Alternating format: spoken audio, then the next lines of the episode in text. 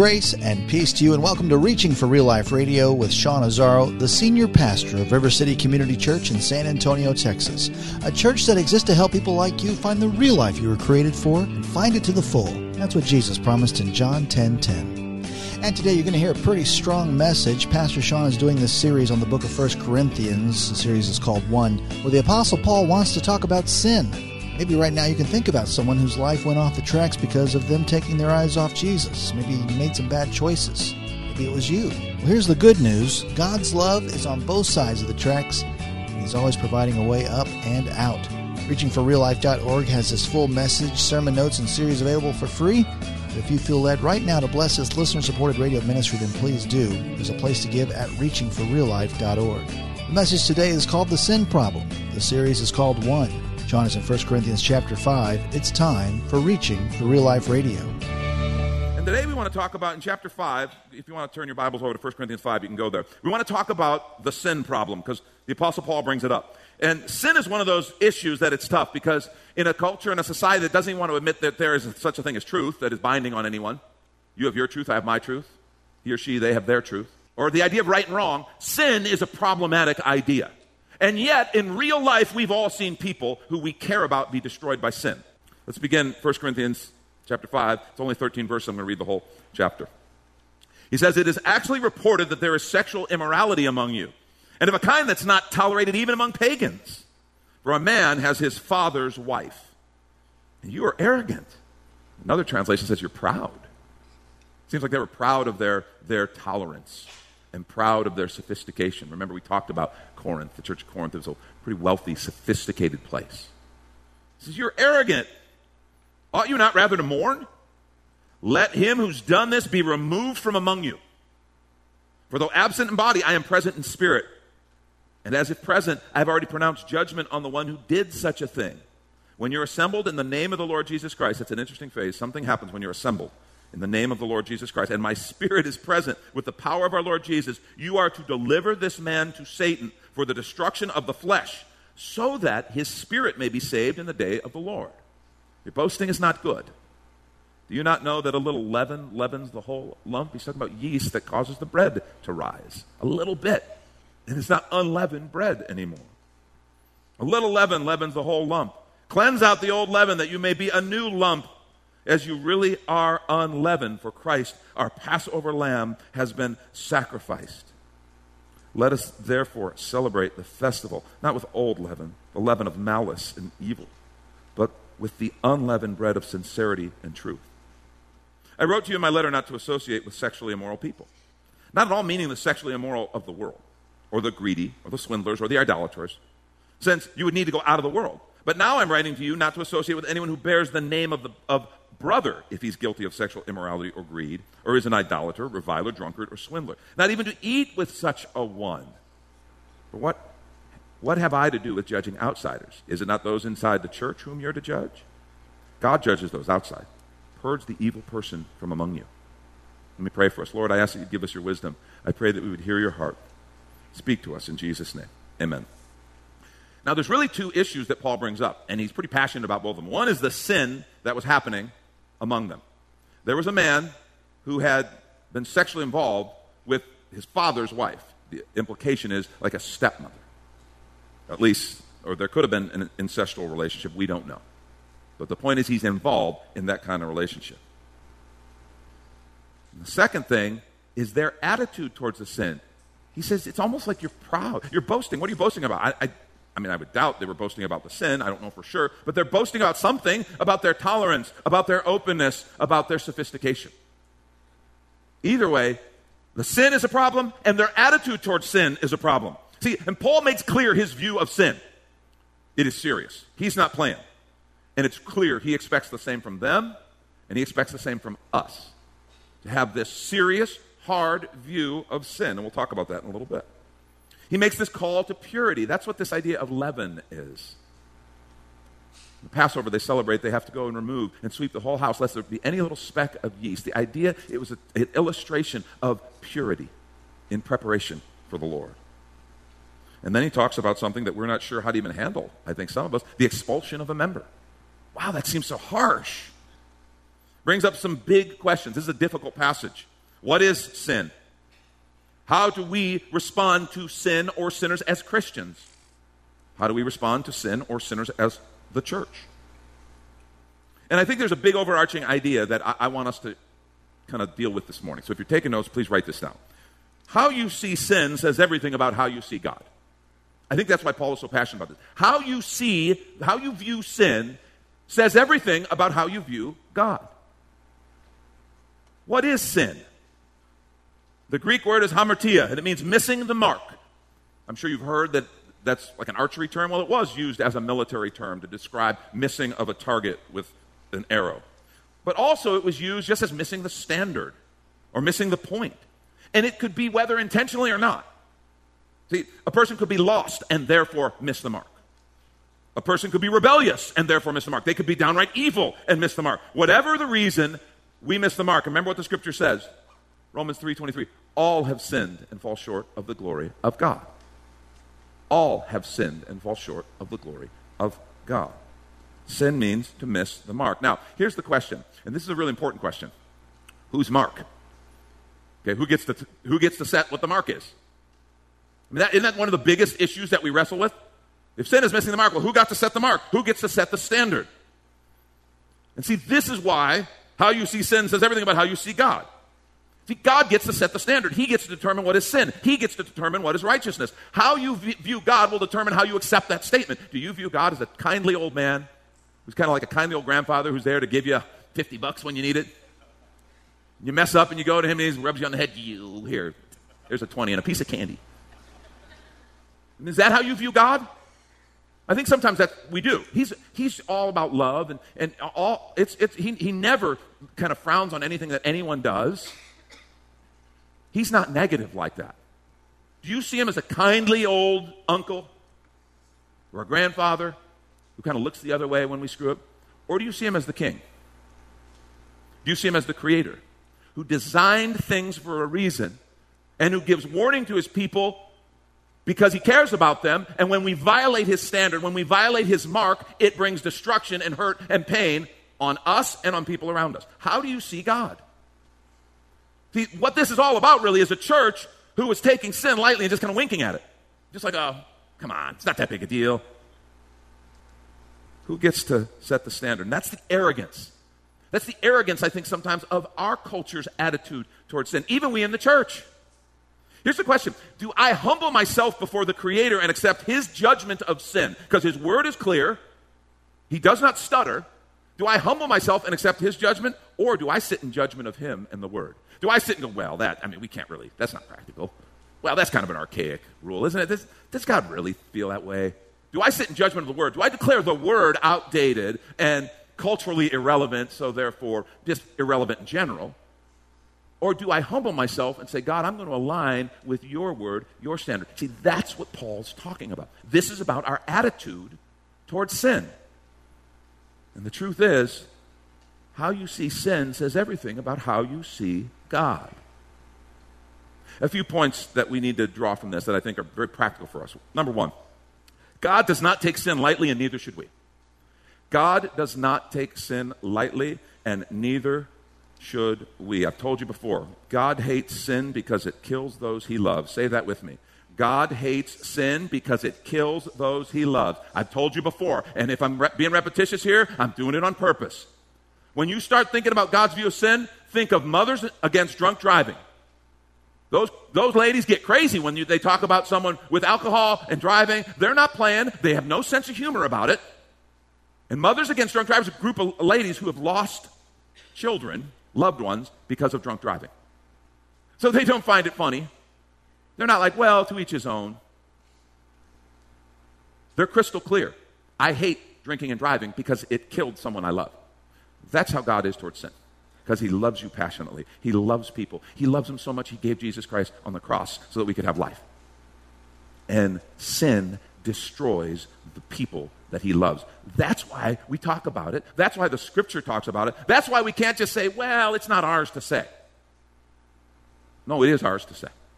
And Paul is saying you need to take this seriously. God takes sin seriously. He said it's to be mourned, not tolerated. And I think sometimes we go, but what about grace, man? Aren't we saved by grace? This sounds so legalistic, Sean. You sound like an old Southern Baptist now, or worse yet, a Pentecostal. Don't get me going on my Pentecostal stuff. The leg starts going. Once the leg starts going, it's over.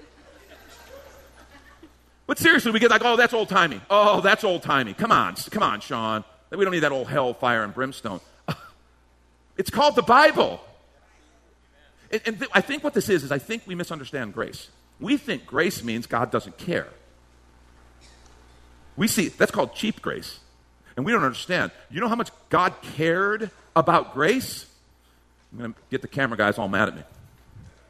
This is how much God cared about grace. This is what it costs him.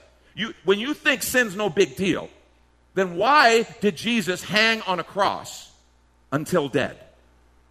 Why did he have to pay this penalty? Why in the garden did he say, Father, let this cup pass from me? And it says he sweat almost like great drops of blood. This was so agonizing for him. And then say, but he said, and I thank you for this, Jesus. He said, but not my will, but thine be done, Father. Okay, if sin's no big deal, what's up with the cross? This death penalty, the wages of sin is death, but the gift of God is eternal life in Jesus Christ our Lord. That death penalty, he's, he's like for real. He paid that because of how serious sin is. And let's take a quick minute to remind you you're listening to Reaching for Real Life Radio with Pastor Sean Azzaro, a listener supported ministry of River City Community Church, in this message called The Sin Problem, in the series on unity called One, which is available right now on the sermon page at reachingforreallife.org and while you're there, if you've been blessed by this teaching, your gift of any amount helps this radio ministry continue to help others.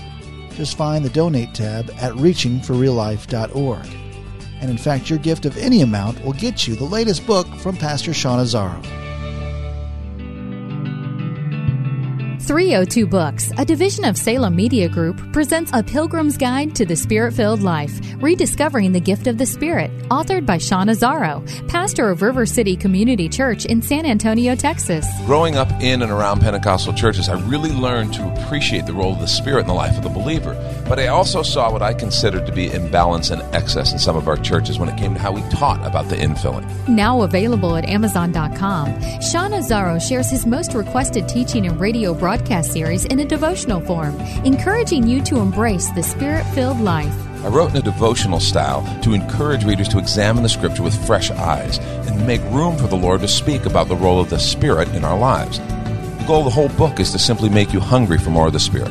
Order your copy of A Pilgrim's Guide to the Spirit Filled Life by Sean Azzaro today at Amazon or reachingforreallife.org. And now the conclusion to the message The Sin Problem this is Reaching for Real Life Radio. So I think we misunderstand grace. We think of it as sheep. And Paul addresses this, Romans 6, beginning of verse 1. He says, What shall we say then? Are we to continue in sin that grace may abound? By no means. How can we who died to st- sin still live in it? Do you not know that all of us who've been baptized into Christ Jesus were baptized into his death? We were buried, therefore, with him by baptism into death, in order that just as Christ was raised from the dead by the glory of the Father, we too might walk in newness of life. We understand when we are forgiven and set free, and baptism is that incredible symbol, that declaration that the old person, the person who was a slave to sin, has been buried, and a new person has been resurrected alive in Christ, filled with his Spirit. Do you know what filled with his Spirit means? It means he has empowered us to overcome sin. That's the message of the gospel. He didn't just die so we could overcome the consequences or the eternal consequences of sin. He died so we could be empowered to live differently. That's the gospel. And this issue of sex, and it's so, it's like, it's like the, it is like the, the religion of our contemporary culture. Sexual freedom, no matter what. I don't care how many people are hurt by it. I don't care how many families are destroyed by it. I don't care how many kids grow up without both their parents, or maybe without either of their parents because of sexual sin. It's like this, it's like it's the religion. And it's not to be touched. When you talk about this issue, these sexual issues, people say, well, it's just sex. And I just want to say, no, it's not. No, it's not. See, that's the arrogance that Paul's talking about. See, God says one thing and we say another. It's not just sex. Understand something. This is all a matter of belief. The scripture talks about how sex is designed to happen in the context of a loving relationship called marriage between a man and a woman. That's what it was made for. God designed it. He's the creator. I guess he gets to say those kind of things, doesn't he? And we find that in the, in the context of that relationship, there is blessing. There's fulfillment, there's personal affection, there's personal intimacy and relationship, there's procreation, there's children, there's the, the raising up of children and family, and all the good things that come from that. That's why God created it. It is a wonderful gift and a blessing. But when people say, well, but I want to have sex differently, I want to have sex with whoever I want, that always ends up in pain. But God made me different. I have same sex attraction. God didn't make you different. Eh, we all, in our sin nature, have unhealthy attractions. The point is, the Holy Spirit gives us the power to walk in a new life a different life. And see, th- we got to decide if we believe that. See, that's why Paul's talking here. In, in 1 Corinthians 5, did you notice? He talked about, he said, deliver that one so that his flesh be delivered to Satan, but so that his spirit could be saved. This is a salvation issue he's talking about. Because, you know why? Because, not because of the action, not because it's of the sex, because it's a matter of belief. When you basically say, I'm going to do what I want, and I don't believe God, but one condition, right? The conditions of our salvation repentance and faith, belief. We're told Abraham believed and it was reckoned to him as righteousness. By grace are you saved through faith. That's where our salvation comes from. And if I say, well, I, I kind of believe in God's stuff, but I don't believe he knows what he's talking about, I don't believe his word, I'm going to redefine sex however I want. I'm going to make it up as I go, whatever I feel at the moment. I'm telling you, it's not just sex. It's this issue of rebellion against the Creator. This person's eternal life was in danger. That's why Paul took this so seriously. And remember, God hates sin because it kills those he loves. Everything he writes about sin is because he loves us and he wants to bless us. He wants us to experience the good fruit of his life. That's the truth of Scripture. See, how you see sin says everything about how you see God. Interesting second point removal is not about punishment, but preservation.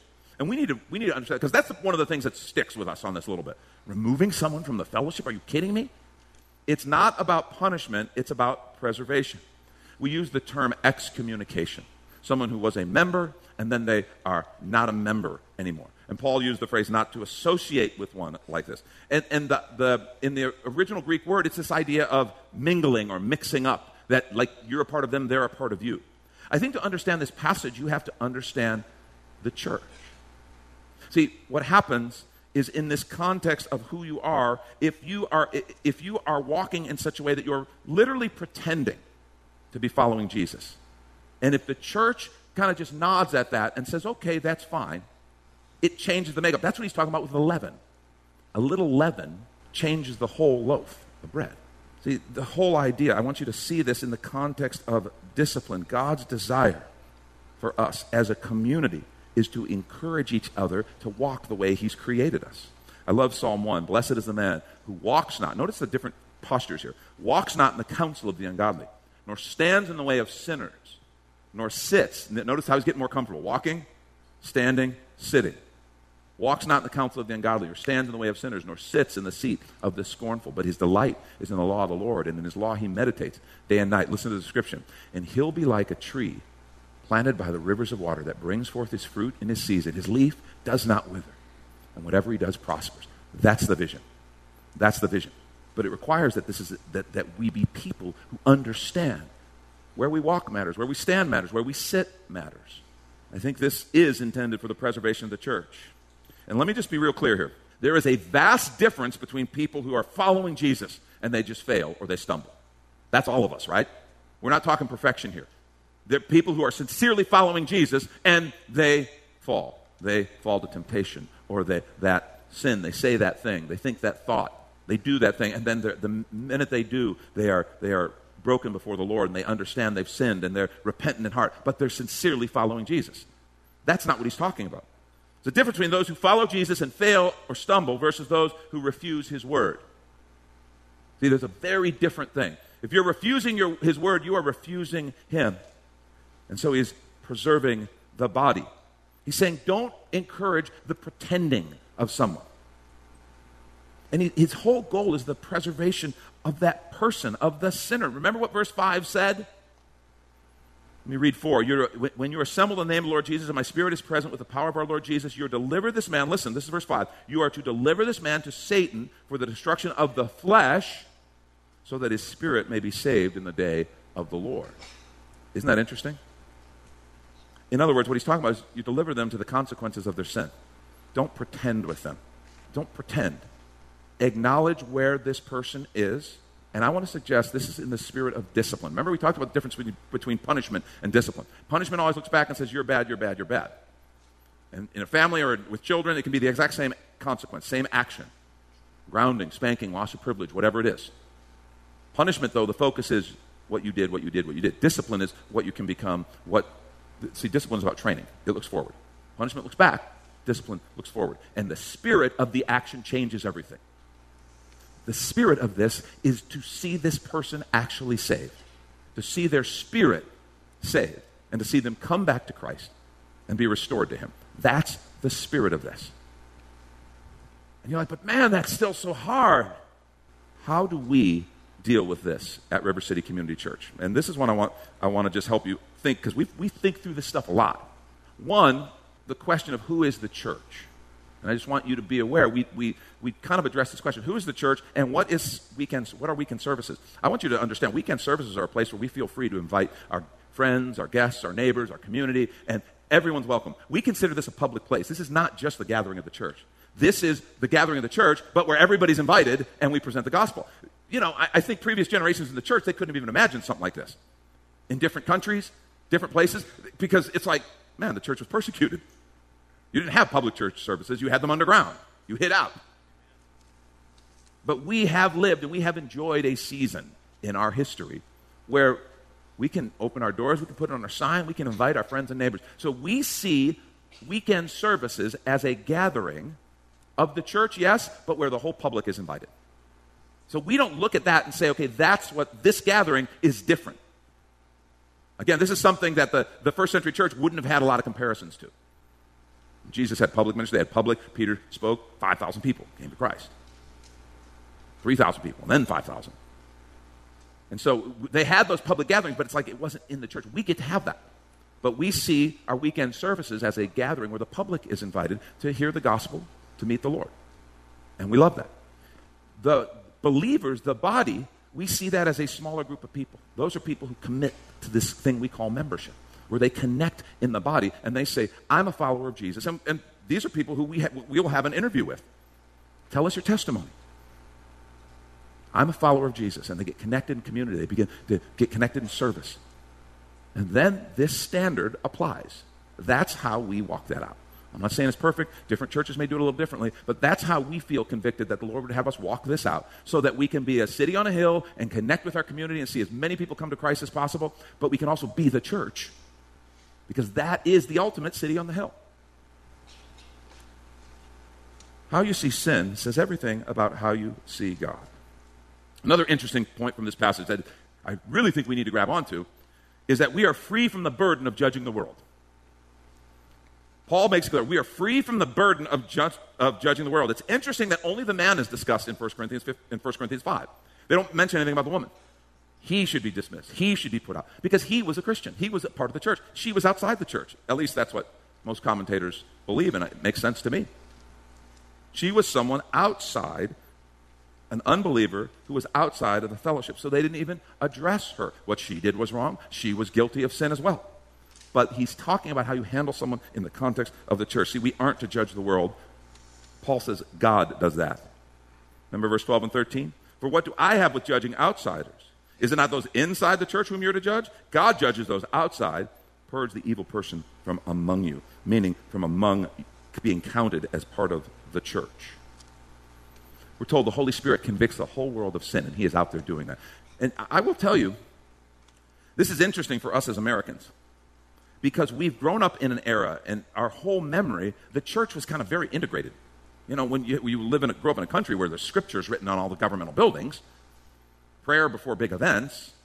Presidents make sure to, to tell you how they're a person of faith, and they all have spiritual advisors who are advising them and giving them counsel from the Christian church. It's like, we, that's, that's something that's unprecedented in most of history. Little seasons, little pockets. And we're one of those pockets. And so for us, we often see, we look at America going downhill, and we want to stand up and we want to stand and judge it and kind of shout out and, and call judgment. Paul's saying, yeah, that's not your job. The Holy Spirit is bringing conviction. God will judge the world. The Spirit is bringing conviction and is of, of judgment, righteousness, and sin. And so I, I want you to see that as a burden lifted. It really is. It is a burden lifted. What is our relationship then towards the world? We are to share the love of God. God so loved the world, he gave his only begotten Son, that whosoever believes in him should not perish but have everlasting life. We are to share the love of God. That's Pastor Sean Azzaro. You've been listening to Reaching for Real Life Radio. If you'd like to hear this full message in the series called One, it's available right now on demand at reachingforreallife.org.